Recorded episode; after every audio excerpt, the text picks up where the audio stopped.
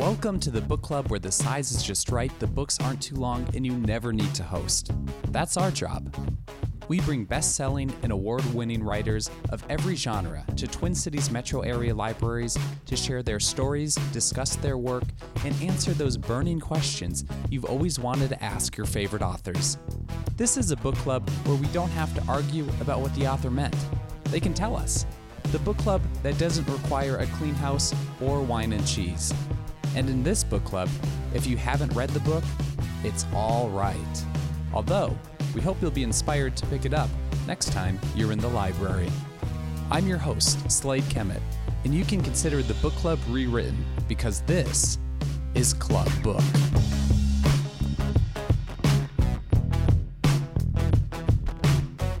Club Book is made possible by Minnesota's Arts and Cultural Heritage Fund, MELSA, and Library Strategies.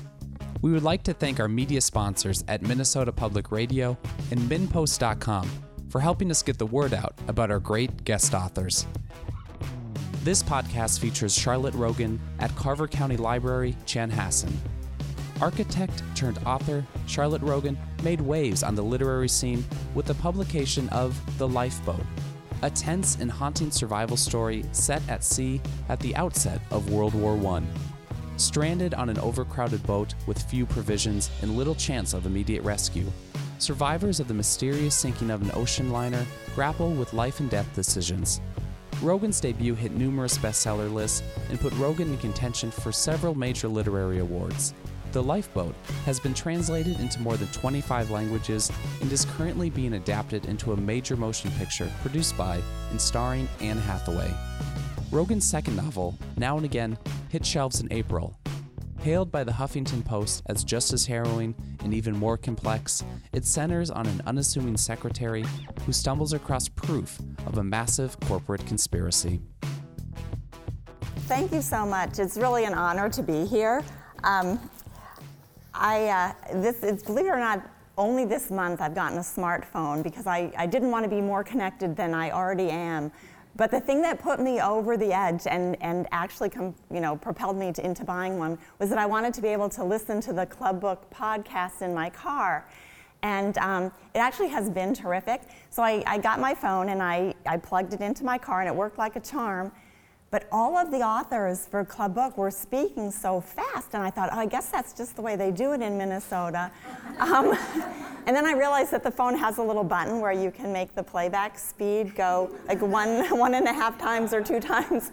And so then I realized, okay, I can relax. I don't have to um, beat any speed records here.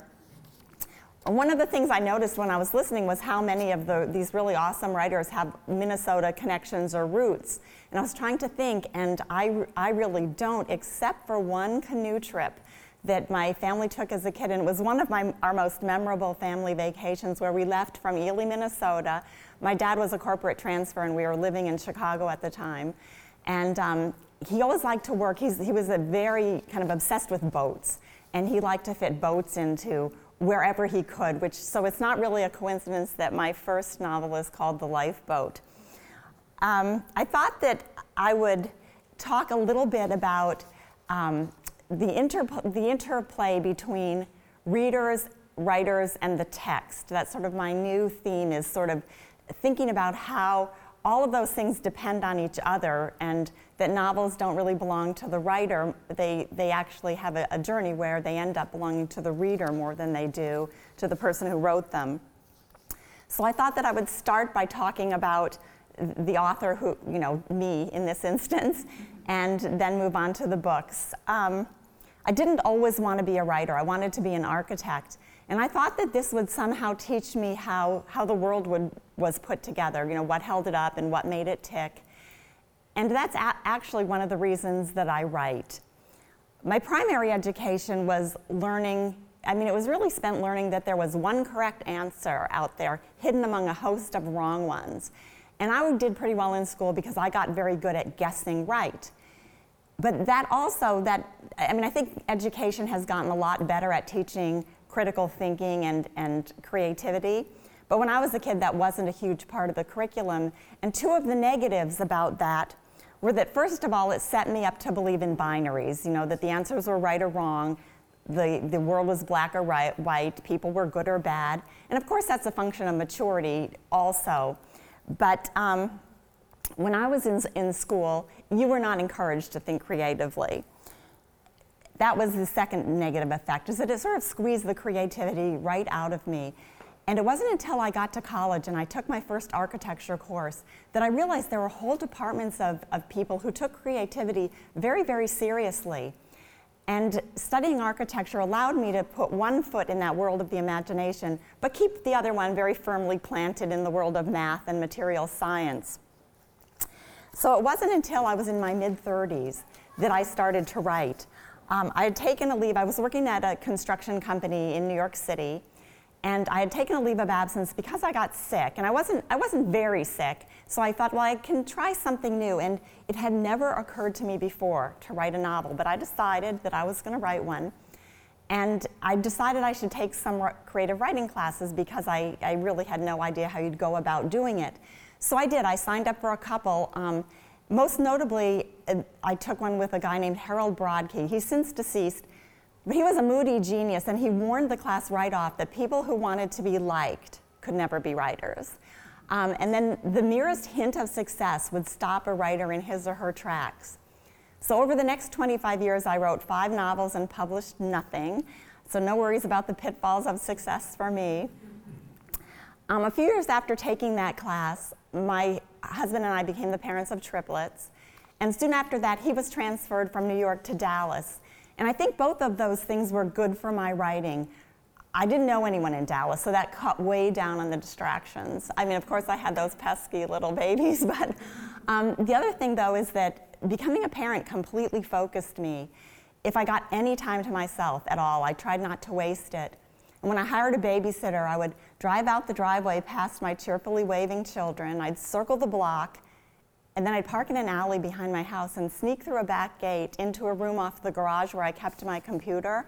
And I'd work there until, you know, the three hours, whatever I'd hired the sitter for, and then I'd drive back around um, with no one the wiser about where I had been for all that time. Of course, I eventually made friends, and my children went off to school, which gave me bigger chunks of time to myself. But I feel kind of bad about this now. Whenever one of my friends would invite me to lunch or to do some kind of daytime activity, I would make up excuses, this string of excuses of why I couldn't go. And I never said, I didn't think it was a valid excuse to say that I wanted to use that time to write. And um, in fact, I didn't even call myself a writer at all to anyone until just before my first book was published. But I think that I should have.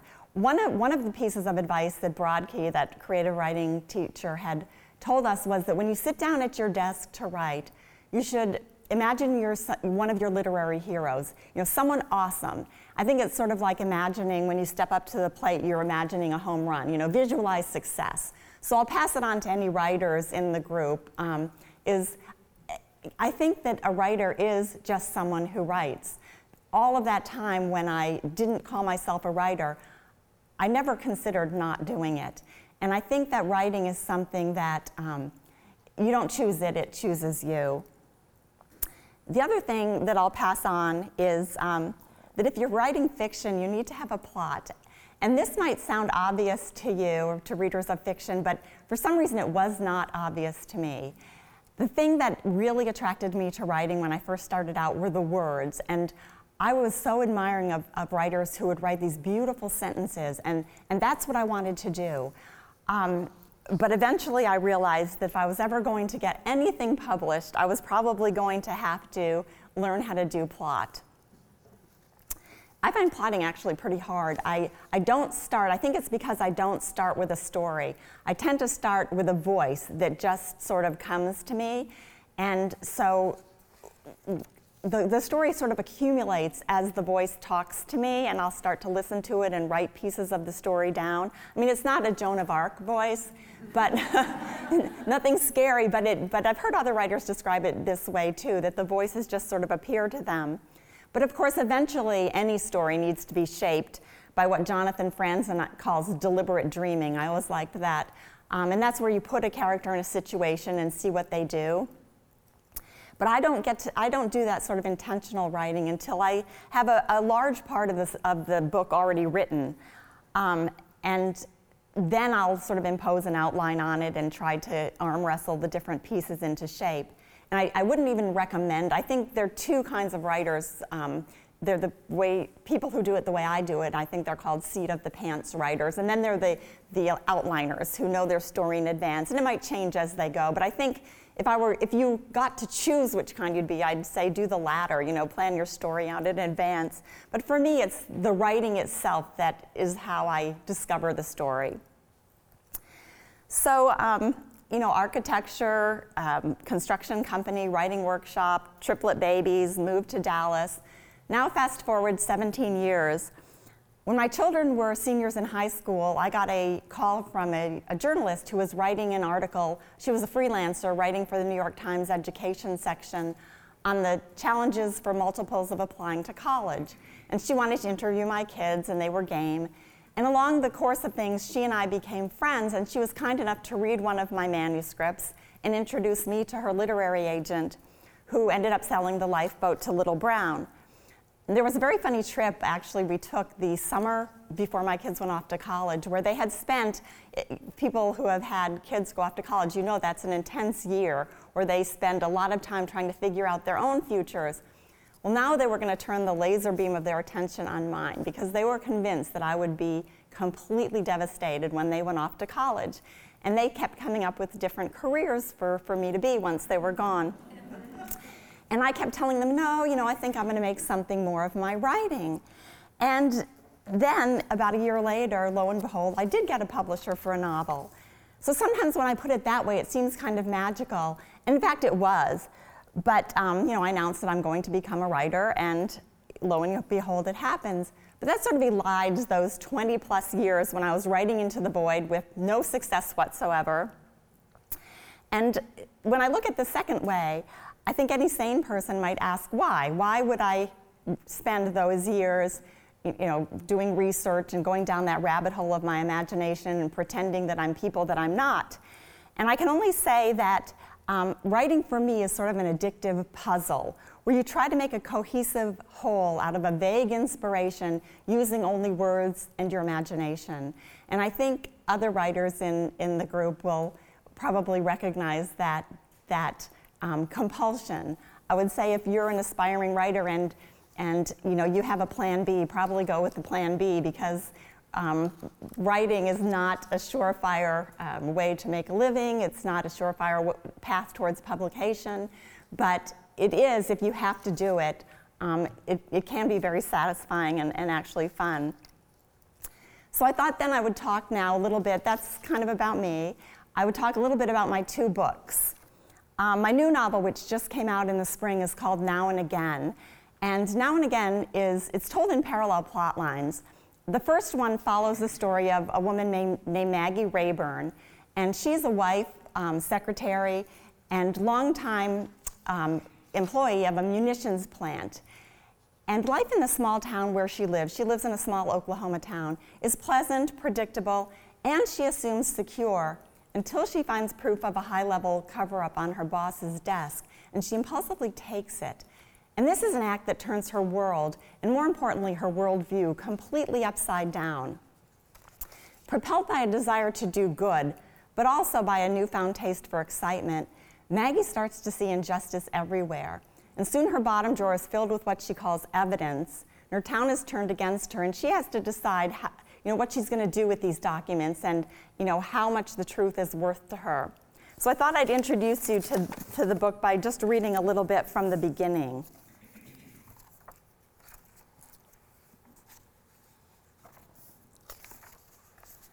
Maggie Rayburn had just come from eating birthday cake in the employee's lunchroom when a document sitting in plain sight on her boss's desk caught her eye. It was one o'clock, and a shaft of late winter sun was stabbing through the plate glass window behind the desk, blinding her enough so that at first she wasn't sure exactly what was signified by the thick red border on the document's cover, or by the stern capital letters, or the string of acronyms and slashes. Curiosity was it a useful trait or a dangerous one? But who isn't curious, she thought as she lifted the cover and peered inside. Discredit the doctors, she read flood the system with contradictory reports. Footsteps sounded in the corridor, causing a shiver to prickle her neck. She glanced out the window and cocked her head to listen. It was getting brighter out. Or no, it wasn't really, but now and then a band of light cut through the pervasive cloud cover and illuminated the stretch of farmland she had been looking at for what seemed like a thousand years. It was gray and frozen now, but in a few more months it would burst with life, aided by the ant like tractors that crawled along the corn rows and the spindly wheeled irrigation contraption, and a few months later the big green harvesting machines. And in the distance, but she didn't have time to think about the distance where the corn gave way to wheat and where a phalanx of oil rigs were drilling through the subshelf of the Arkoma Basin, and beyond the oil rigs, Oklahoma City, and beyond that, beyond that, an entire world she had never seen. The footsteps were coming closer, pausing. Surely they belonged to Mr. Winslow, who would have finished up his meeting with the Army brass by now. And anyway, there was never time. There were documents to be typed and filed, telephones to be answered, an outfit to be chosen for the special birthday dinner Lyle was planning for her. In secret, he thought, but Lyle was an open book. The more furtive his movements, the easier it was to guess what he was up to. All of the hours in the day were spoken for, unless she made time, unless she announced, Thursday evening, you boys are on your own and went to get her nails done or meet up with True and Misty for a girls' night out. But today, something was different. Whatever it was caused Maggie's heart to clench with a dangerous possibility.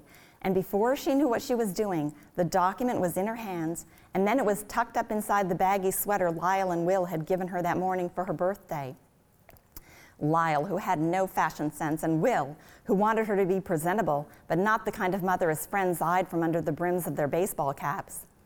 Where had the years gone? She might as well slap a used up mother sign on her forehead if she was going to wear a sweater like that. But as she stood in a stray shaft of February sunlight, watching the distant oil rigs their gre- pump their greasy dollars out of the ground, she wondered if certain seemingly indelible aspects of her life and personality might change. If Lyle might become her accomplice in whatever lay in wait for her as the Earth made its lonely way around the sun, and Will spun off into ever farther orbits, and she took another step along the path to becoming, which was something she had read about in a magazine she had bought herself as a birthday treat just coincidentally the day before. She moved some papers into the blank spot where the document had been before scurrying back to the secretarial bay. And at the end of the day, she took it home with her and hid it away in the tall mahogany chest of drawers that had been handed down from her grandmother to her mother and from her mother to her, not daring to look beyond the cover with its red top secret banner for another week and a half, but now and then catching her own eye in the mirror that sat atop the old chest and seeing there if not exactly boldness and youth, then not timidity and middle age either. She had never been timid, but maybe she was a little too predictable, or a little too content, a little too willing to be what other people wanted her to be. So you can see Maggie's ready for a change, and she gets it. Um, the, the, um, as I said, it's only really after a book is finished that I start to think about why I wrote it. And I realized that my motivation, as I wrote now and again, changed. And um, it changed as I wrote, and it's bound up with the motivations of the characters and also with the themes of the book. The in- initial impulse, though, came back in 2004 when I read a blog post written by a guy who had decided to quit his job at a munitions plant because he didn't support the war in Iraq. And he reasoned that if everybody followed his example, there couldn't even be a war. And the idea of, of one lone individual making a stand or a statement with the idea that he could change global events really stuck with me. And Maggie Rayburn is loosely modeled on that blogger.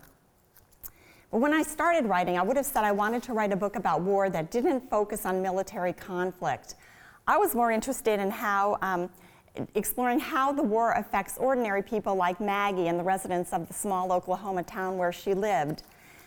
But as I got into it, I realized that war kind of um, wraps its economic and psychological tendrils around any nation that gets involved in it.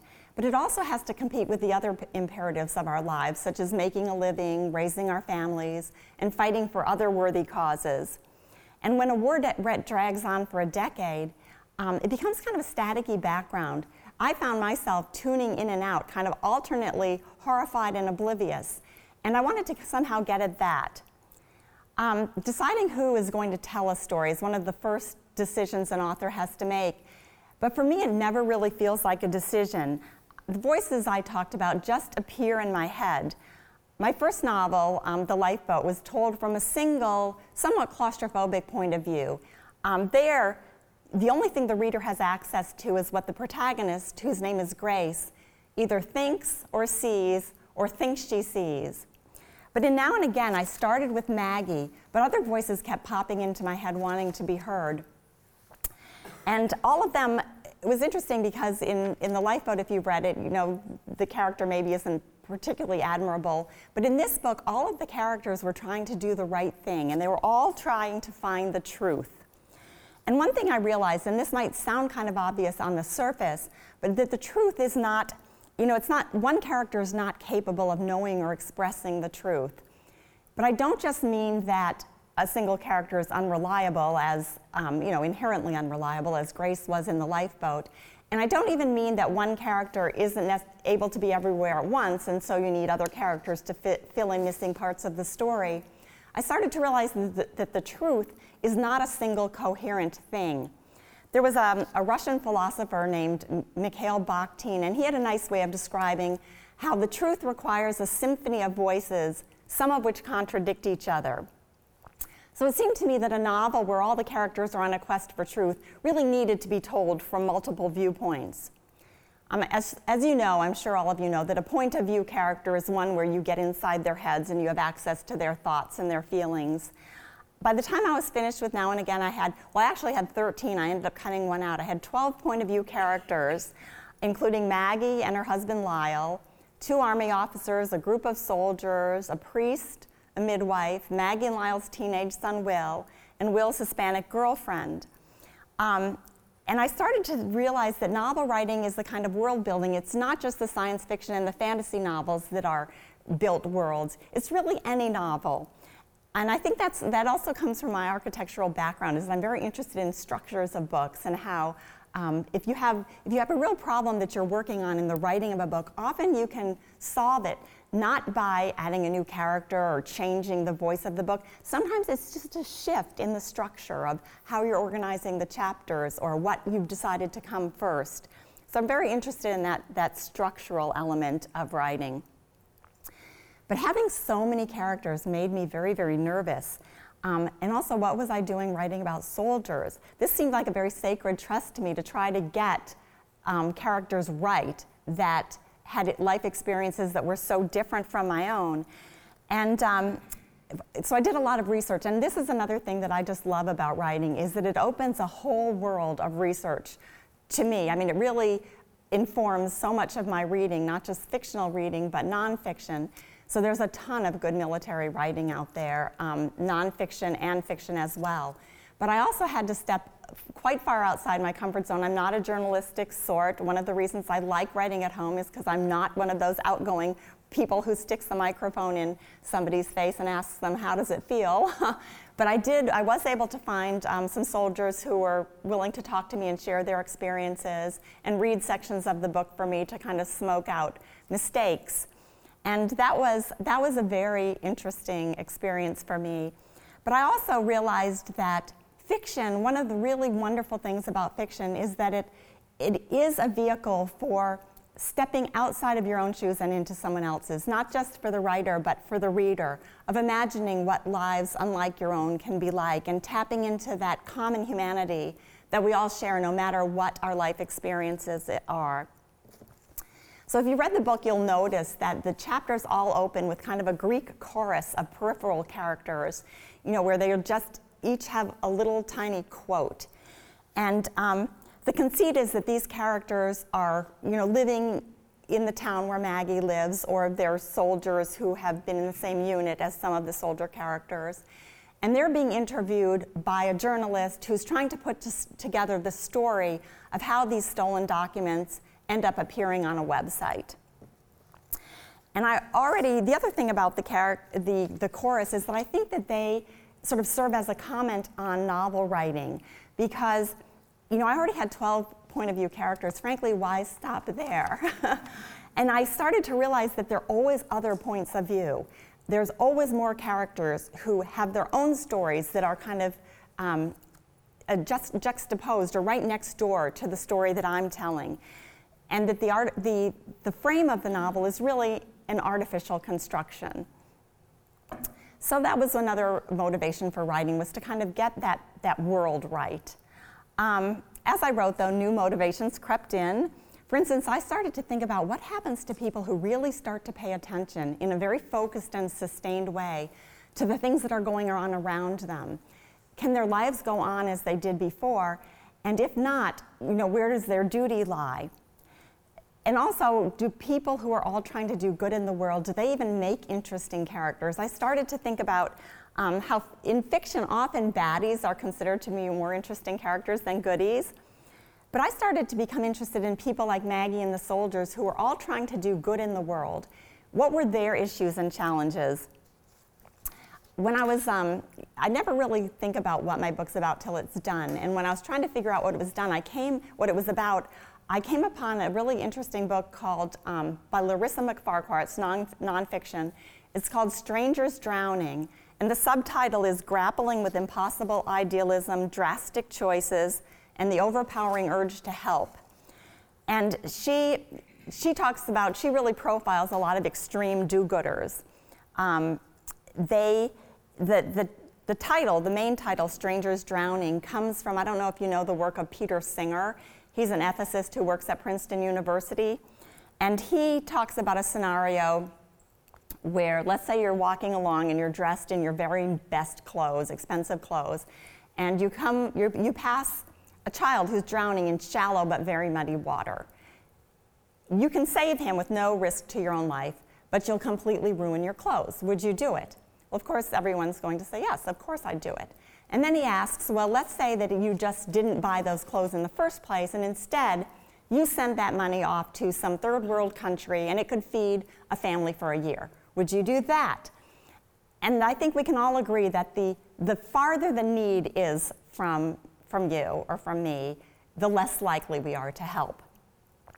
Singer, in this context, talks about something that he envisions as circles of duty that your inner circle of duty is yourself and your family, and then it progresses outward through your community and your state and your nation and the world. And I think that in many cases, paying attention to an outer circle of duty necessarily means we'll neglect an inner one. And with soldiers, that's something that we just ex- expect of them, and we honor them for leaving their families and going off to fight for, for the good of all of us.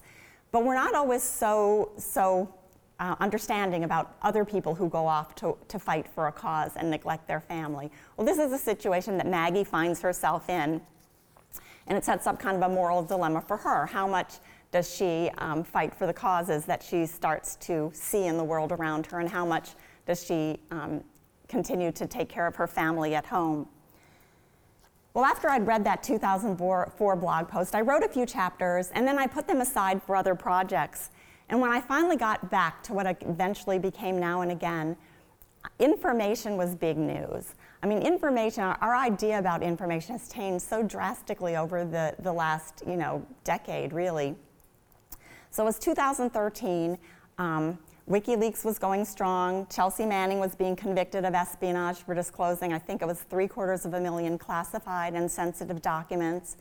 And Edward Snowden was about to open his Pandora's box of secrets about the NSA.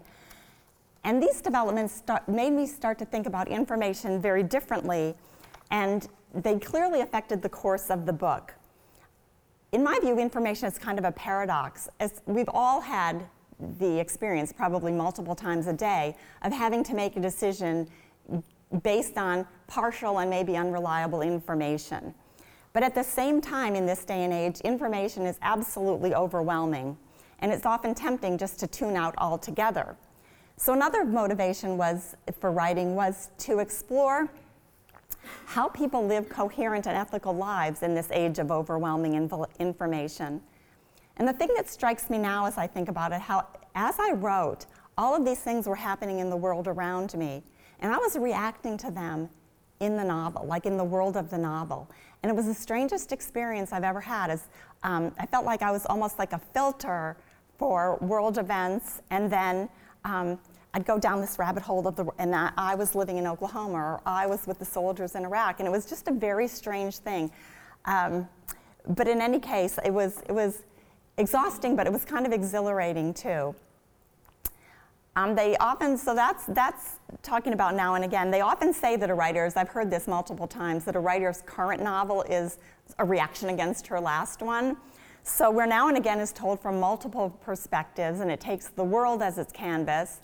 The lifeboat is told by a single, um, you know, narrator, somewhat unreliable narrator, and it's set in a 7 by 23 foot boat. And where now and again is set in the present day, the lifeboat was set 100 years ago, just, on, um, just after the sinking of the Titanic. But the similarity, I think, is that both books are about moral dilemmas, and th- those are something that have always interested me. I think the notion of a lifeboat is also interesting because it implies both safety and peril. You're in the lifeboat because it's a refuge in a perilous sea, but eventually the lifeboat itself can become the source of peril. And I guess it's kind of the same sort of paradox as the idea of fighting for peace or the war, a war to end all wars. So the tragedy of the Titanic was that if there were not enough, enough lifeboats for everyone, but if you made it into one of them, you were rescued about four to six hours later. And the characters in my lifeboat novel are not quite so lucky. Um, so you might almost say that my novel picks up where the story of the t- Titanic left off. You find out in the first chapter that Grace um, and two other survivors are later put on trial for things that happen in the boat. And Grace's attorneys su- suggest she write her story down as part of her defense. And the result is a first person day by day account as she recollects the events of the lifeboat. And that kind of takes up the main, the main portion of the book. And I thought I'd just introduce you to the lifeboat by reading also from the first chapter.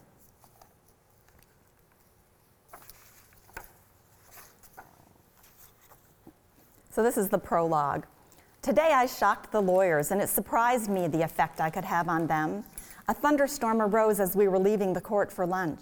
They dashed for cover under the awning of a nearby shop to save their suits from getting wet, while I stood in the street and opened my mouth to it, transported back and seeing again that other rain as it came at us in gray sheets.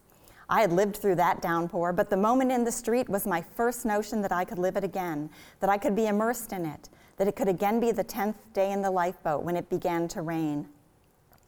The rain had been cold, but we welcomed it. At first, it had been no more than a teasing mist, but as the day progressed, it began to come down in earnest. We held our faces up to it, mouths open, drenching our swollen tongues. Marianne could not or would not part her lips, either to drink or to speak. She was a woman of my age. Hannah, who was only a little older, slapped her hard and said, Open your mouth or I'll open it for you. Then she grabbed Marianne and pinched her nostrils until she was forced to gasp for air. The two of them sat for a long time in a sort of violent embrace while Hannah held Marianne's jaws open, allowing the gray and saving rain to enter her drop by drop. Come, come, said Mr. Reichman, who is the head of the little band of lawyers hired by my mother in law, not because she cares one jot about what happens to me, but because she thinks it will reflect badly on the family if I am convicted. Mr. Reichman and his associates were calling to me from the sidewalk, but I pretended not to hear them. It made me very angry not to be heard, or rather not to be heeded, which is a different and far more insulting thing, I imagine, to those used to speaking from podiums, to those who regularly have the attention of judges and juries and people sworn to truth or silence, and whose freedom hangs on the particular truths they choose to tell. When I finally wrenched myself away and joined them, shivering and drenched to the bone, but smiling to myself, glad to have discovered the small freedom of my imagination, they asked, What kind of trick was that? Whatever were you doing, Grace? Have you gone mad? Mr. Glover, who is the nicest of the three, put his coat around my dripping shoulders, but soon the fine silk lining was soaked through and probably ruined. And while I was touched that Mr. Glover had offered me his coat, I would much rather it had been the coat of the handsome, heavy-set William Reichman that had been ruined in the rain. I was thirsty, I said, and I was thirsty still. But the restaurant is just there. It's less than a block away. You can have any sort of drink you like in a minute or two, said Mr. Glover with the other, and while the others pointed and made encouraging noises. But I was thirsty for rain and salt water, for the whole boundless ocean of it. That's very funny, I said, laughing to think that I was free to choose my drink when a drink of any sort wasn't something I wanted. I had spent the previous two weeks in prison, and I was only free pending the outcome of a proceeding that was now in progress.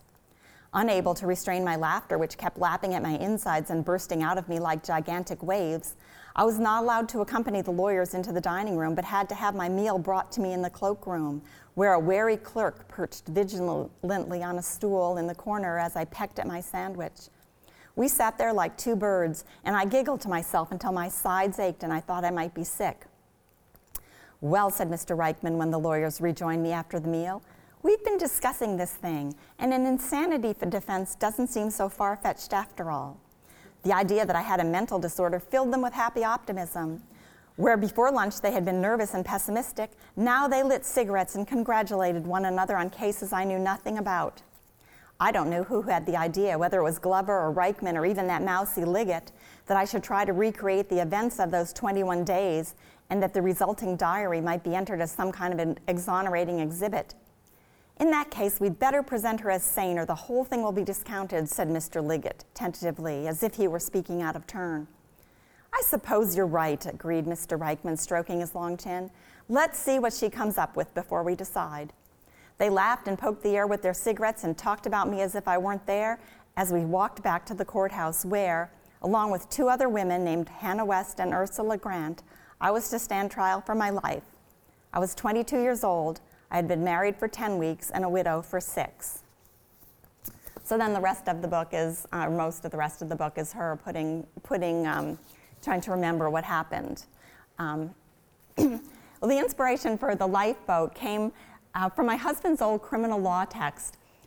I, it was on the top shelf of our library, and I found it one day, and I took it down um, and thought I'd look at it. And I was expecting some dry legal tome, but two things about that book completely fascinated me. One of them was how the law tries to tell a story in a way that allows us to judge it, to decide who's innocent, who's guilty, and how the guilty should be punished. But I wanted to tell a story in a way that shows how hard it is to judge people for things that we've never, um, never experienced, certainly, but maybe never even thought about. The other thing that fascinated me about the text were the, the cases themselves. And there were two cases in there about shipwrecked so- sailors who were later put on trial after being rescued. And in the first case, um, it was an 1841 case called the United States versus Holmes. And Holmes was a ship's mate who found himself, along with 40 other people, in a leaky and overcrowded lifeboat after their ship had been hit by an iceberg off the coast of Newfoundland. And Holmes handled the increasingly desperate situation by tossing about a dozen people overboard. The very next day, they were picked up by a passing ship. And when they returned to civilization, all the other um, survivors scattered and left Holmes there alone to be charged with murder. Um, and the, the defense held, though, that in situations of, of necessity, the law of society ceases to operate, and you're instead left with what they called natural law or the law of self preservation. And there was something also then, back then, called the custom of the sea. And this was an unwritten code of conduct that held, among other things, that the captain should be the last one to leave a sinking ship, the women and children should be saved first, and that the concept of necessity made it perfectly acceptable to kill other people in order to survive, so long as um, you, you chose your victims fairly. Um, the, um, the, the, second case was Holmes was convicted not because he tossed the people out of the boat, but because he hadn't uh, had a lottery to choose them fairly. The second case was a British case, 1884, Regina versus Dudley and Stevens. And there, the prosecution argued that necessity didn't obtain because castaways could never know when or if they'd be rescued. If they were rescued the next day, as had happened in the Holmes case, the killing others wasn't necessary. And if they weren't rescued at all, then killing others would do no good. So the court agreed that, if, that since you could never know from one minute to the next when you might be rescued, um, you could never know if a killing would really be necessary. So just um, this is a precedent that remains in force today, in case you're ever in a position where you need to know that. Um, and that's the reason that it was in the criminal law book because it was, you know, sort of a precedent-setting, um, two precedent-setting cases. But this left me with a question: Was the only moral course of action for the people in the lifeboat to just quietly, passively die? Were you not allowed to, you know, scratch and claw to save your life?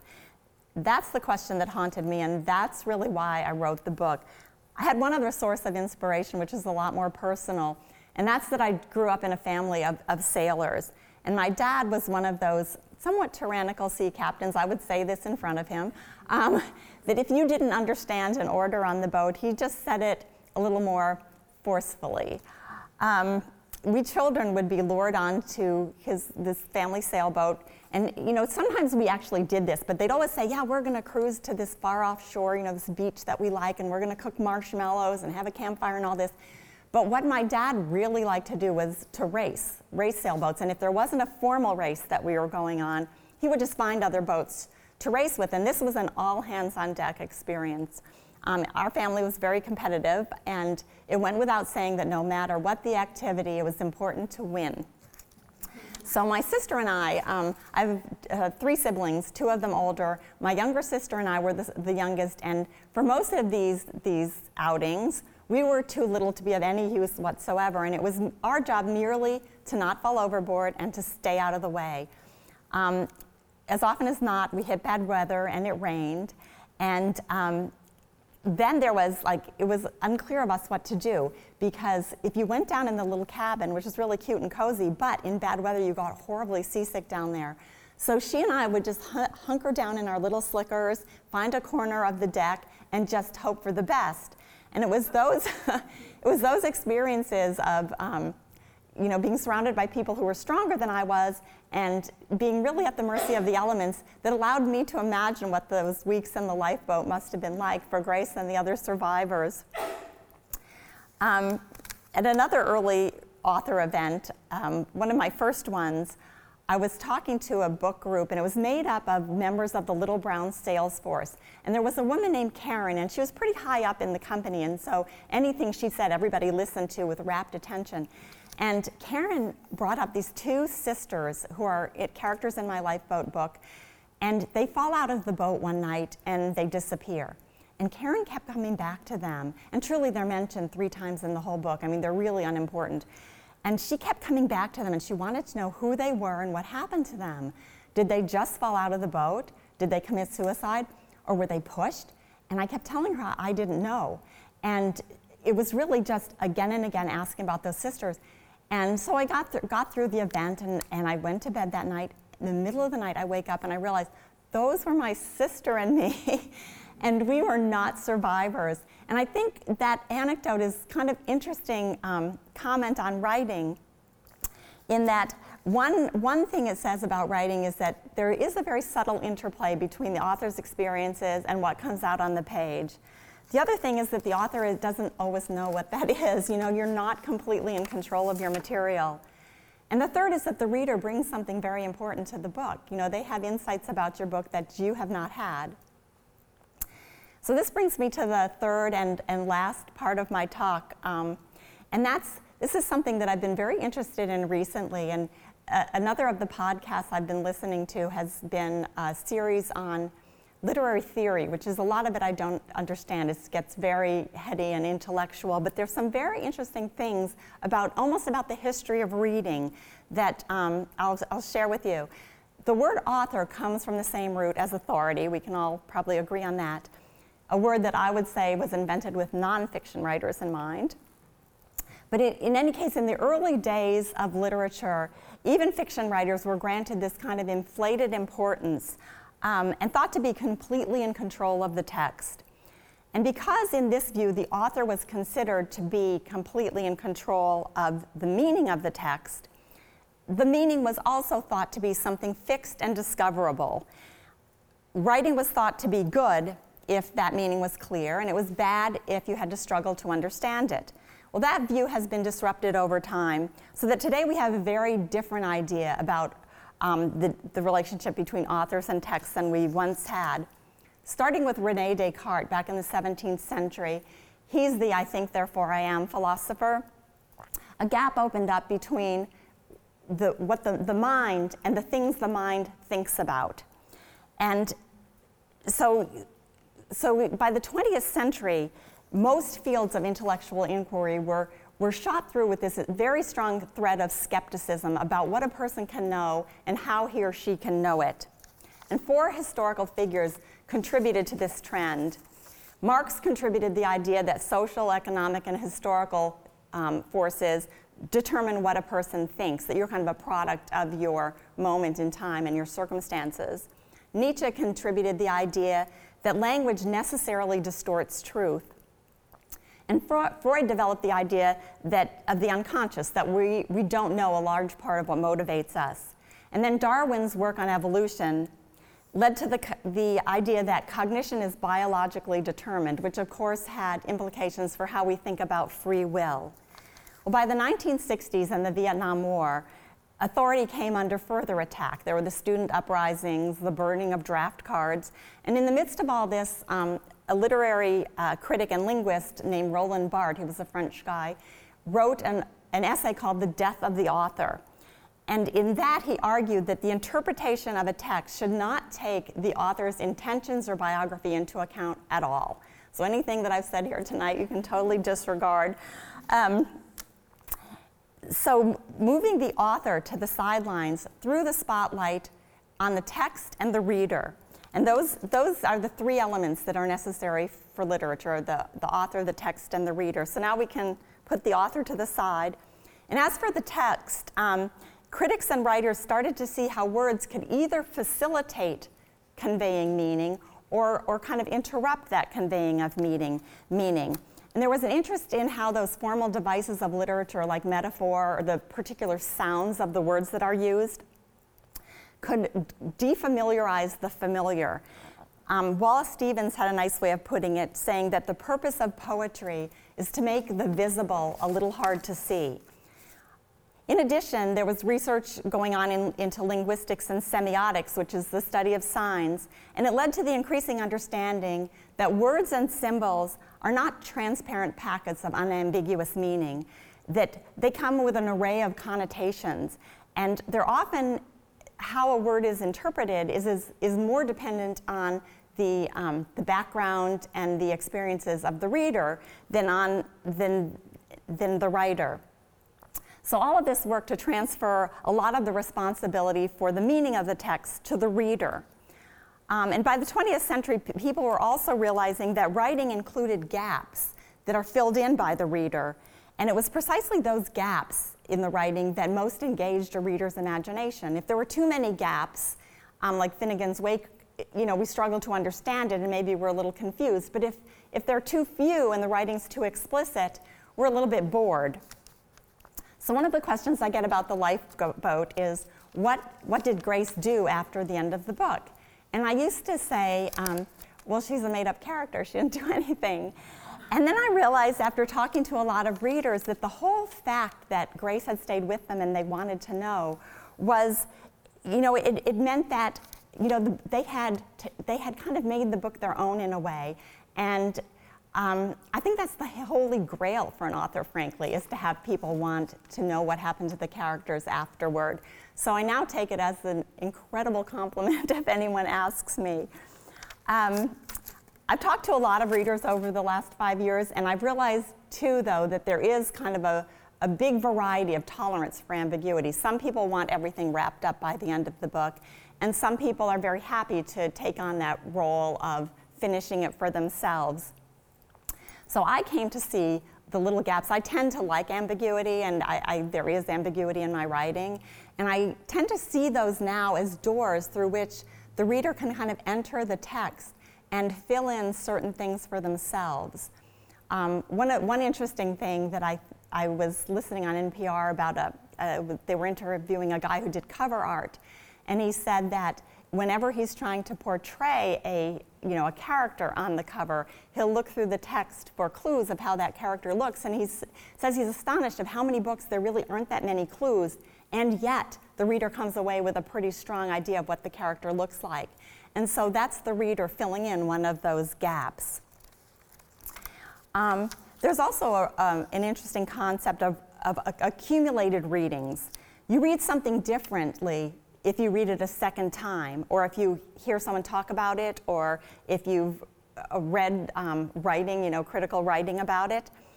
With 2,000 years of, you know, and millions of pages written about it, the Bible is kind of the ultimate example of this. But accumulated readings affect any, any piece of literature that, that's read by, by others. And so I guess the upshot of this is that a novel, in my view, is not a fixed thing. It changes over time, and its fate is, after a while, is, not, is no longer in the hands of the writer, but it's, it's in the hands of the reader. It's the reader who keeps the text alive. A book also has a more communal life, and the, the very fact that we're all here today speaks to that. But you also think about how books are used in schools. They're not as objects with closed covers or an end in themselves, but they're really a beginning of a discussion. And this discussion might lead very far afield from the actual text of the book or the interests of the writer, and the discussion in the end might have, end up having more to do with the interests of the reader than with the writer. Um, so I think, you know, Club Book, as I said, is a, a, very good example of this, but also all of the other book clubs and library book clubs and discussion groups around the country. So um, I, I just love the way a book can bring together people who would never otherwise talk to each other.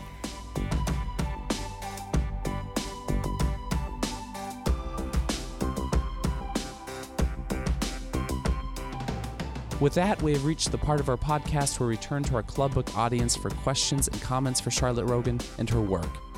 In this book club, we like to encourage members and authors to connect and engage and help bridge the gap between the page you read and the process it took to write it. Our first question of the night comes from an audience member asking if Rogan's character Meg surprised her at all during the writing process. It's completely a surprise to me. And that's where I think it's, um, you know, I don't write in a linear fashion. I discover the story through the character and by writing about her, him, whoever it is. Um, it's a very inefficient way to write. I, I end up throwing away a lot or then thinking, oh my gosh, I really like this part and I really like this part, but they have nothing to do with each other. And so then you have to make tough choices. But I think you know, one thing you have to get good at, um, you have to become your own editor. And if you fall in love with your words too much, you won't get rid of the things that you have to get rid of. And that, that is a danger. This question asker inquires how many times Rogan found herself revising her novel. Oh gosh, different parts, different amounts, but there's one scene in there which is an, an IED scene. It's early on in the book where soldiers are encountering an IED and oh my gosh, I thought, what am I doing writing this? I don't know anything about it. And I wrote it probably 40 times. And I actually did get some expert help on it. And I did a ton of research about you know, hand grenades, how the bombs are actually made. I mean, it was, I'm probably on some terrorist watch list now because of all of the, all of the sites that I visited. But, um, so that would be an extreme example of how much I reworked something, but it's anywhere between probably I, I, mean, you, a book is finished many times, and this is another thing. You get it to the point where you might have a trusted reader read it. Then you get it to the point where it's ready to send to your agent. Then you get it to the point where he thinks it's ready to send to your editor. Then you get your editing memo from her, and um, you know you go through all of that, maybe a couple rounds. So it's finished. It's finished many times. So even after you think it's finished, there's probably another, you know, five or six revisions. And then there are the copy editors, the grammar geniuses who know everything about hyphenation and spelling. Another audience member asked how long it took to write The Lifeboat with Rogan's nonlinear writing process. The lifeboat, and now the lifeboat, I, I still had kids at home when I was writing it, but I would say, I hate to say it, the lifeboat probably took me 10 years. I mean, that's a long time, isn't it? Um, now and again was probably more like four. Um, not counting, I mean, I, I, did those couple of chapters way back in 2004, but between, you know, when I really got going on it 2012 to 2013, so what's it now, 2016. So if you add it all up, it's probably about four years. Um, you know, they take a long time. I, the, and believe it or not, one of them's, you know, quote unquote, a historical novel, The Lifeboat, and the other set in present day. But the more research intensive one was the now and again, the more current one. That one was a lot of research. Our next question is about how Rogan structures her chapters. I have so many point of view characters that each, like chapter six, that alternates between chapter one is a Maggie chapter, chapter two is the soldier um, point of views. But I had so many point of view, points of view within each chapter, like with the, the, the plot line that follows Maggie, there's, you know, maybe six different people who speak. So each one, each chapter changed. You know, I, so 6.1 might be from Maggie's point of view, and 6.2 might be your husband Lyle's point of view. And it was my method for keeping track of them when I was writing. But they ended up making sense because there's a lot in there kind of about the, this website that happens. And it almost has that little bit of a computer edge to it. Um, and I think also this, this whole information age did affect the, the, the again, the structure of the book as well as, um, you know, the content of the book, not just in the 6.0, 6.1 chapter headings, but also in you know, the chapters are kind of short. I mean, people do have shorter attention spans now. They're, they're kind of, you know, I just think that the world around you, you don't know what's affecting you. You would never be able to point to, oh, yes, I'm making these chapters short because I know people have shorter attention spans. It just kind of comes through you and comes out that way. So sort of interesting. This audience member asks how long Rogan spends writing each day. That's a good question. It depends what I'm doing. Certain things, like the creative first draft part, is for me, I can do maybe an hour or an hour and a half of two of that. I mean, it's, that's the hardest for me, and it's kind of the most draining. But if you're doing research, like you can do research for you know a whole day, and if it's copy editing type stuff, um, where it's just going and making corrections on things like grammar related, like I could do 10 hours of that. So it really depends. Or if I'm really cooking, like I just have a roll, then I might spend my 10 hours a day, and then other days I'll just force myself to do an hour and a half, and then don't have a lot of errands today and race off and have any excuse that I can come up with. But I do try to see it as a job. I do try to get up and then I go to write. And I see how long I can go, but I try to do it first. So whatever else happens that day, at least I've gotten some hours. Now, when the kids were little, it wasn't like that you know, when anyone who has kids at home, you just fit in when you can. But now, now I don't, and so I do try to treat it like a job. It, it can be all consuming, but it's also, um, I don't know, for me, I, I think there probably are people who can just work longer hours on that creative stuff, though for me, I just, I just run out. But you find you're working on it even when you're not working on it. It's like any problem. You'll wake up in the night with ideas and you'll think, and you'll, you write them down because you don't remember them. Um, but so I think, yeah, yeah. I mean, it's always kind of with me, but I'm not always actively working on it. But if you don't write for, let's say, you go away for a couple weeks and you come back, it's hard to get. You don't have an idea in your head. You kind of think, I'll never think of anything. It's like anything else. As you're working, it's it comes. You have to be there though, at your desk or wherever you work. This question is about how sensitive Rogan is to media and external influences. Do other images, books, or movies, like the existing Lifeboat film, influence her and her work? Yeah, no, that, that is a good question. And I have never seen the Lifeboat movie. And I, someone gave it to me when the book came out. And I'm going to watch it someday. But I knew it existed, but I was not going to watch it because I thought it would influence me too much. You have to protect yourself from certain of those influences if they're too close.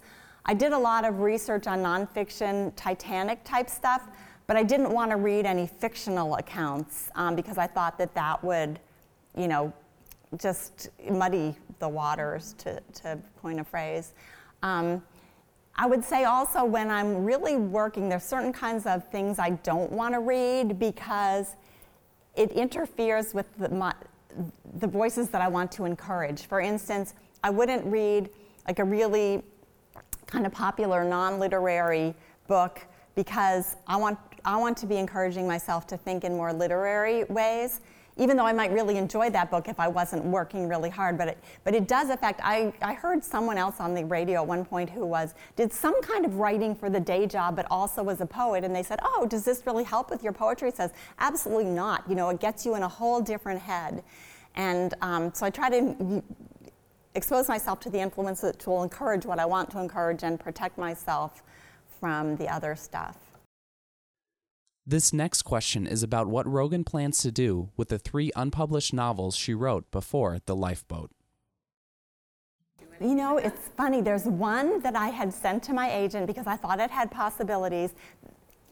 I really was serious that there's two of them, there's no plot. So, like, you know, I would have to so rework those to make them marketable that I probably never will. There's one that I think has possibilities, but every time I think, okay, I'm done with this, let me take that one back out, I have another idea that's more pressing to me. Yeah, you have to be, you have to love your idea and you have to be on fire for it because you spend four to 10 years with it. And so the other, I'll just have something that I is just a little more, um, I'm a little more crazy about than that one because that one's a little cold to me now. I think I could get it back, I just haven't. So, you know, it's always in my mind, but I don't know. The last question of the night comes from an audience member wondering if Rogan has played a big part of the film adaptation of The Lifeboat. No, not a part at all. um, it was interesting though. The uh, Anne Hathaway though, kind of inconveniently had a baby, and so they've kind of they've um, kind of pushed it back a little bit. It seems to still be going, but early on, I guess Anne Hathaway read The Lifeboat and liked it. She got in, um, sent it to a screenwriter, a guy named Bill Broyles, who wrote the screenplay for um, Castaway and Apollo 13. I know there's a, couple of Jarhead.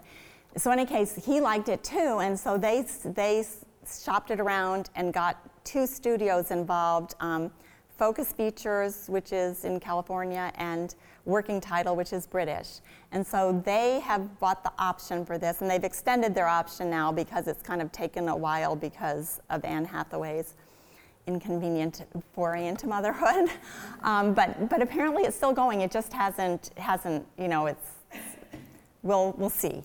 But they did call me, like when Bill Broyles was writing the screenplay, he called me because it's very interesting the difference between making something very explicit. For instance, when I was saying how you know you don't really you can use your imagination how the characters look or you use your imagination about where they're sitting in the boat well he has to actually know and so he wanted to talk through a couple of the scenes with me of you know what my vision for them had been so that he could make it more explicit so that was kind of kind of fun um, but yeah, no, I'm not involved. I think there's some people who are very possessive about their books even after they're gone and they want to be have a lot of creative control over what happens to them next.